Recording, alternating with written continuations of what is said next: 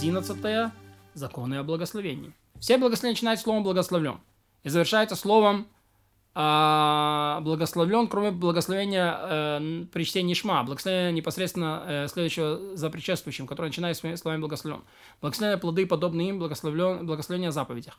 Некоторые из благословений, которые мы сказали, служат для прославления и выражения благодарности, начинают словом «благословлен» и не заканчиваются «благословлен». А некоторые из них завершаются «благословлен», но не начинаются «благословлен». Исключение составляют некоторые благословения в заповедях, например, благословения о свитке Торы, или некоторые благословения, которые прославляют или выражают благодарность, например, благословения, которые читают, когда видят еврейские могилы, но все остальные, все остальные благословения в заповедях, о заповедях читаются «благословлен» и не завершаются им. То есть один раз ты говоришь «барух», а не два раза. Есть повелевающие заповеди, которые человек обязан стремиться и стараться исполнить. Например, заповеди от филина, сукелу, лави, шуфария, они называются долгом, то есть обязан.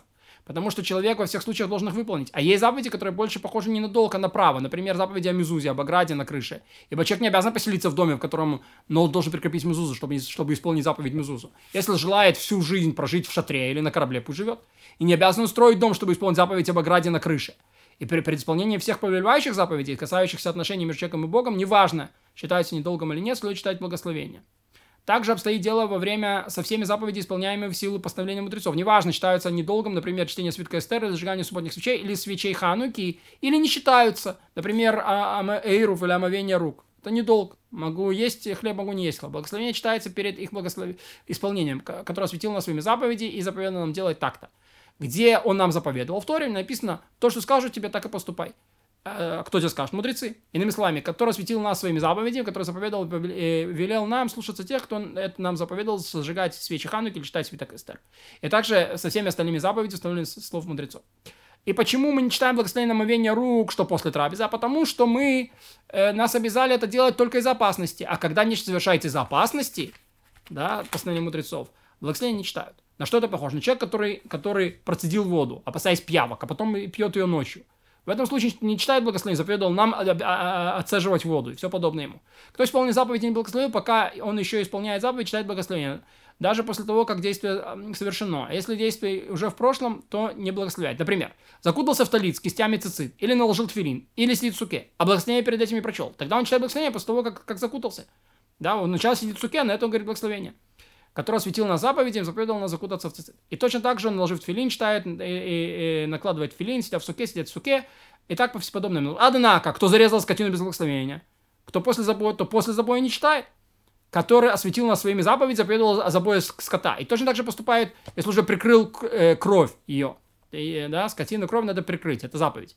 Без благословения, или же отделил подношение десятины, или окунулся в воду миквы, уже окунулся. Если благословение не прочел, то после этого действия уже не читает его, и так подобно, э, это совсем подобно этому. Не существует заповеди благословения, которые произносят после ее исполнения, за исключением погружения в микве прозелита. То есть гер, он окунается, и только потом произносит благословение. Ведь он не мог сказать, который он нас заповедовал до окунания, да, пока не окунулся. Он еще не вошел в святость, еще не получил заповеди. Поэтому он читает благословение о погружении в микве после того, как окунается. Ведь в начале благословения быть было невозможно, ни о чем было произносить благословение. На заповеди, исполнение которых долг оказывается испол- исполнен. Читают благословение в час, когда совершают действия, а на заповеди, после исполнения которых следует исполнить другое повеление, благословение читают только, когда исполняют последнее повеление. Что это значит? Например, сделал шалаш или лав, или шуфар, или кисть, или цицит, или тфилин, или мезузу, сделал. Тот, кто заставляет, не читает благословение, потому что это еще не исполнен долг, который осветил нас своими заповедями, запретил сделать шалаш, или лулав, или написать тфилин, потому что после их изготовления следует исполнить другое повеление. Когда читают благословение, когда сидят в шалаше, когда, когда качают лавом, или когда слышат звук шофара, или когда укутывается в талит, в час наложения тфилин, в час прикрепления мезуза. Однако, если делают ограду вокруг крыши, то благословение читают момент ее изготовления, который осветил нас своими заповедями, заповедовал нам делать ограду и так всему подобному. Потому что не надо после этого еще что-то исполнять. Ты исполнил ограду, это уже заповедь. Все заповеди исполняются в установленное время. Например, заповеди Шуфари, Сукелу, Лави, чтение свитка Торы, Ханукального чая, также все заповеди, касающиеся личного имущества, например, кистей, цицит, тфилин, мезуза, ограды на крыше, также заповеди нечастые, которые не во всякое время можно исполнить, и не похожи на ежегодные заповеди, например, обрезание сына или выкупе первенца, в момент их исполнения произнесут благословение, которое позволил достичь этого времени. Да, то есть те, которые в установленное время мы их делаем, то всегда мы говорим о шейхьяну, да, потому что мы дошли до этого времени. Если это время установленное. Кто о суке, олулаве, подобных ему, э, кто о суке или олулаве и подобным тому не произносит благословения, которое позволило достичь время, э, в момент исполнения, кто читает, который позволил достичь этого времени в момент исполнения заповеди. И так со всем подобным этому. То есть, кто не прочел в первый раз про улав Шехьян, читает потом. В следующий раз. И тот, кто исполняет заповедь как для себя, так и для других. Перед ее исполнением произносится, кто осветил нас своими заповедями, повелел нам сделать. Однако, благословение, которое позволило достичь этого времени, произносится только, когда исполняет заповедь для себя.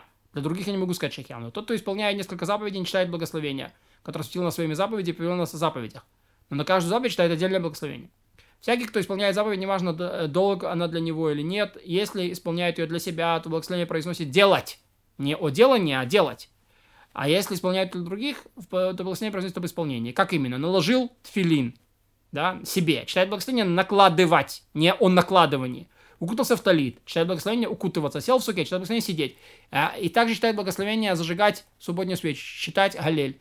Также, если прикрепляет мезузу своего дома, читает благословение «прикрепить мезузу». Если делает ограду для своей крыши, читает благословение, которое осветило на своем заповеди, заповедовало сделать ограду. Тот, кто делил одно, одноше, а, а, подношение десятины для себя, читает благословение «отделить». Если обрезать своего сына, читает «обрезать сына».